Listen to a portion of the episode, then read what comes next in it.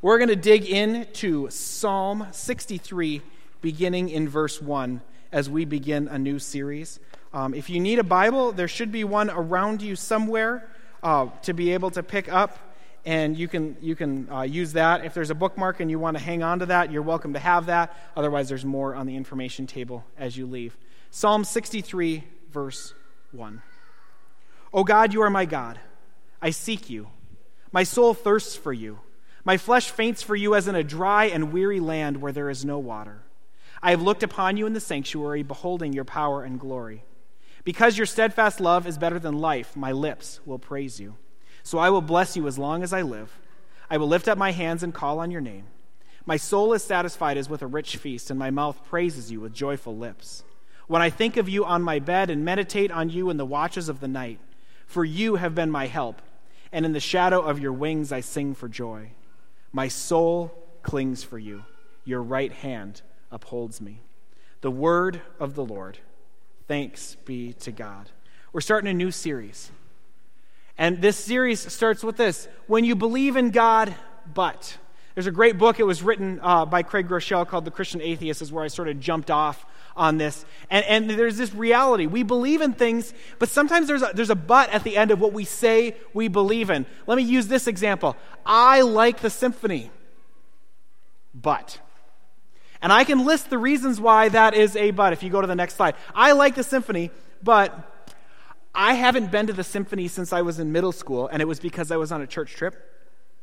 I like the symphony, but I can't name any of the composers and I can't play any instruments at all. In fact, I really can't read music. Uh, people assume that Lutheran pastors can read music, but I definitely cannot. I can pretend and I can try to sing what's next to me, and if two people sing harmony, I have no idea what's going on. I like the symphony, but I haven't listened to classical music in years. At some point in time, when I get through my list of buts, it's really great that I like the symphony, but it doesn't really mean anything anymore. You know, I like the Vikings, but I have no idea what the record is, and I've never watched a game. You know, that's kind of one of those things. You're like, that doesn't make any sense. By the way, that's not me. Maybe that's you, but I've watched all the games forever, even in the sad years. So, um, but we kind of get through this. We get to this point where we have things that we believe in, but they don't really affect our life in any way, shape, or form. And I think sometimes our faith gets this way. Here's what David wrote in Psalm 63 at the beginning of this Oh God, you are a God. People seek you. Souls thirst for you. People's flesh faint for you, as in a dry and weary land where there is no water. Except that's not the reading at all. Some of you read this just a few minutes ago, and you say that that's not how this reading goes. This reading feels sterile and cold and something far other than anything that we can really imagine. This is not how the reading is supposed to sound. In fact, it's supposed to sound more powerful. David, the author of this psalm, King David, didn't feel this way. He didn't say there was a God somewhere, and I'm sure somebody knows about him, and that sounds like a good idea. That wasn't how he thought. Um, and to sum this up, as we're talking about this this week, we're going to dig into the idea of how does David really know God. Here, here, this week's or but is I believe in God, but I don't really know him. I believe in God, but I don't really know God in any way, shape, or form. And I think sometimes I feel like this is a little bit my life. I know about God, but I don't really know God. When I left my confirmation phase and my high school phase, I knew a lot about God. I could tell you the answer to stories and things like that, but I didn't really know God. And some of the reality is, is that for some of us, some of us are sitting in this room and we're going, yeah, I don't really know anything about this. Like, God sounds good, and, and I like the music, and the coffee was better this week. We'll talk about that in a minute. But, but, um, but you know, all these different things that are going on but I don't really know God at all. You see, the thing is, is that David knew God. God. When God talked about David, God said that he is a man after my own heart. David is not perfect. David is not kind of perfect. David is not close to perfect. David is a horrible mishmash of things. He's the great leader who slew Goliath. If you didn't know this, the story of David and Goliath isn't a metaphor. It's actually a Bible story that we use in culture a whole bunch of the time. Sometimes people use it and they're like, what does that have to do with God? I don't understand. But David slew Goliath. He was this powerful leader. He was also the same guy that sent a guy into battle in order to be killed so that he could go ahead and take over the marriage with the guy's wife. This guy was good and he was a mess in between. And you weren't quite sure who he was going to be. And yet, when God talked about him, God said, That's a man after my own heart. Because I don't think it was about David's actions, I think it was about David's relationship with God. Here's how David really wrote that first verse Oh God, you are my God. I seek you. My soul, my soul thirsts for you. My flesh faints for you, as in a dry and weary land where there is no water. David owns his relationship. He owns the reality that he knows this God, and this God loves him. It is his, it's not a relationship with God. It's not the church's relationship with God. It's not his spouse's, it's his relationship with God, and he owns it. And the question is, how on earth do you do that? How do you own that kind of relationship with God? How does that even work at all? So let me ask this question Who knows you best? There are people in my life when I hear them use certain words, I know how they know me. I know how they know me. Who knows me best? Well, if I hear from the back from my back somebody say, "Robert, how are you?" I know that's somebody I have a relationship with long term because I haven't been Robert since I was 18. At some point in time, I decided that Roberts were people who had their life together and knew what was going on, and I was more of a Bob. Does that make sense to you? Maybe you kind of feel that way too, and you wish you could be Bob. But Bob is just a guy. He's like, I don't, I'm just here. I know what's going on. And that felt more like me. But as a kid, I was Robert. And when people walk up to me and they say, Robert, I know instantly they knew me from a long time ago. A lot of times it's family. It's people I haven't seen much over the last 15 years, and I knew them as kids, and I haven't been able to retra- retrain them. That's not really my name. I, you know, I don't go by that anymore, but bless you. They know me. We have a, a backstory and a relationship. There are other people who I know because I'm in a fantasy football league with them. This is important to the story, by the way. They're my college buddies and they can recite stories and we have inside jokes. And when those things come out, I know that those people know me really well. And there are people in my house that know me best. They haven't known me as long as any of these people, but they know me better than any of them. And I hear this word coming down the hall daddy. And when they say that word, I know that they know me. We have a relationship because we've spent time together because we care deeply for each other, because we're deeply invested in one another. And when I hear that name, I understand what does that mean? It means they know me best. I think sometimes we forget that this is the image that God has for us. When Jesus teaches his disciples to pray, he says, I want to I want to show you this is your relationship with your heavenly Father. Say, Our Father who art in heaven, hallowed be thy name. Thy kingdom come, thy will be done on earth as it is in heaven. And when Jesus teaches them to pray, he says, Call him your dad. Because you're going to know him in ways that you don't really know a lot of other people. You're going to know him deeply and fully. When Jesus talks to his Father, he actually doesn't use the formal term, Father, I am gladdened by your presence that you are here. Sometimes when we pray, we think we have to come up with these magical words. Oh, Father, our God, we have found glory in your sight and joy. And, you know, somehow, I don't know who it is, but we change the words that we say. All of a sudden, it's totally different. But when Jesus teaches the disciples pray, he says, he says, call him your father, and then he says, Abba. Abba means daddy. It's, it's this childhood uh, sharing of, Dad, you're with me. I love you. Dad, you're with me. I am so excited to be in your presence. I know you, and you know me. Sometimes we feel a little bit more like long lost children than the ones being carried by our dad. Jesus believed we needed to connect with God. Jesus was invested in us connecting with God. Here's what he said in, in, in, John 15, chapter 5 I am the vine, and you are the branches.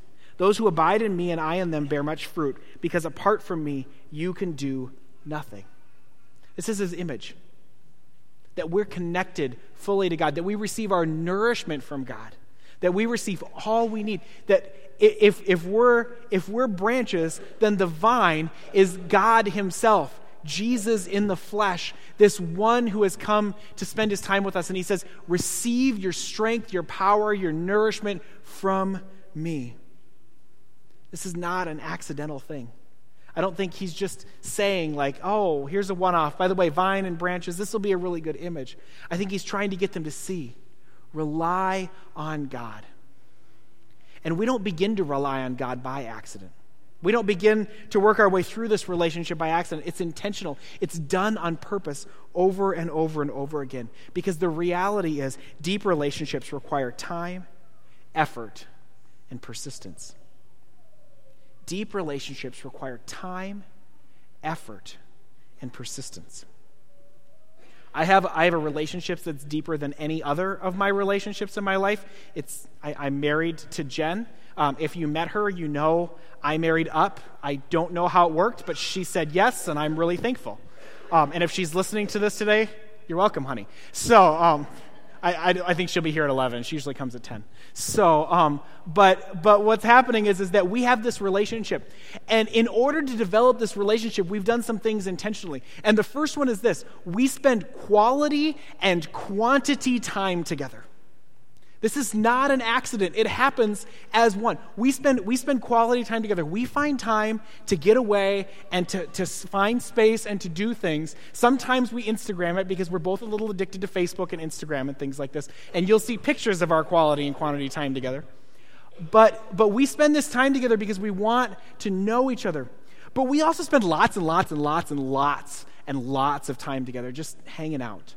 She's my friend and I'm an introvert, and so I don't know that I want a ton. I mean, I like you all, but I don't want a ton of new friends all the time in my life. I kind of like the friends I got.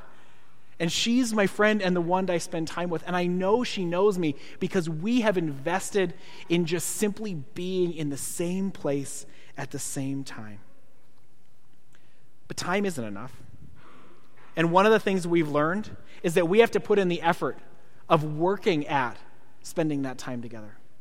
It doesn't happen by accident. Sometimes we have to focus on each other's conversations. This isn't always my best skill, but I try really, really hard. And when she says, Do you want to go for a walk? I, I smile and say yes.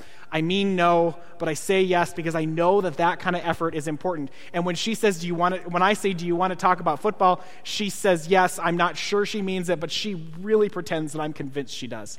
And so, you know how this works but we put in effort because we know that working at this is essential to this relationship. And finally, a relationship takes persistence.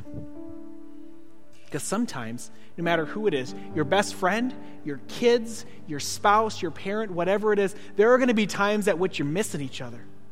And how are you going to work deeply at that and be able to make that relationship continue through that difficulty sometimes it takes coming back and saying we're sorry and asking for that relationship to be restored. This is the relationship God is calling us to. He's calling us to have our passion for time with Him grow, to spend time with Him, to pray. You can imagine this. If I was like, hey, Jen, and I walked by, and right before dinner, I said to her, Jen, I'm so glad you're at dinner with me. It is nice to see you. And then I walked away. And the next day, when I talked to her again, Jen, you're so glad I'm at dinner. With, it's nice to see you. And I said this sort of one rote sentence every week and nothing else, every day and nothing else. The relationship's probably not going to grow very much, right? But there are seasons in our life where our entire prayer life is be present at our table, Lord, be here and everywhere adored. These mercies grant and bless that we may strengthen for thy service be. And that's like it. But that's not the relationship that I want with God. I want this relationship that has give and take and blessing and pouring into me and pouring out of me into other people because God is doing these amazing things. It is so important because really knowing God is essential to really knowing what God has for you. You see, when we get to this point of this relationship growing, when we put in our time, effort, and persistence with showing up to spend time with God on a daily basis, we begin to really know what God's heart is. And as we begin to hear that and see that, we begin to understand that God has things for us, that God is calling us to things.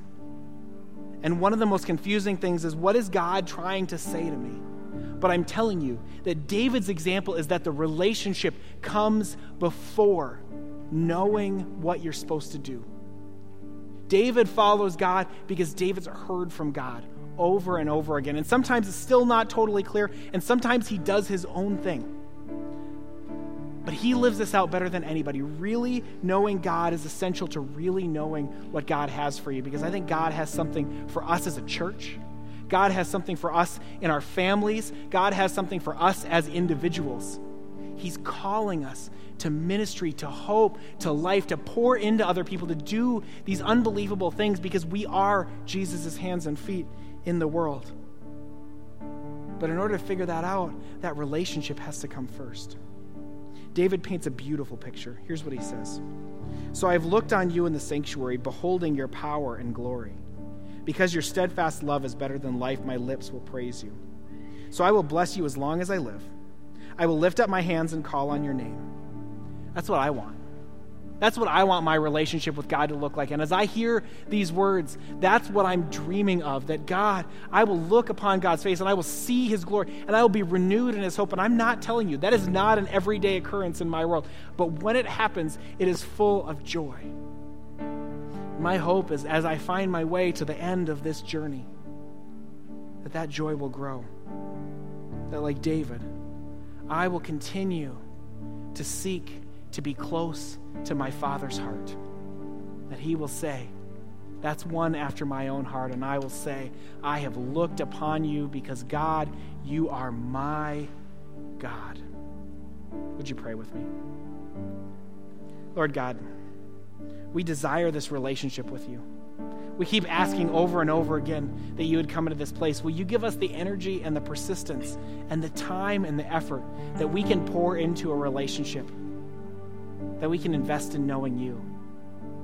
That we can continue to come back to this place, not thinking, oh, it'll be great to see God again, but saying, I'm so glad you've walked with me throughout this week.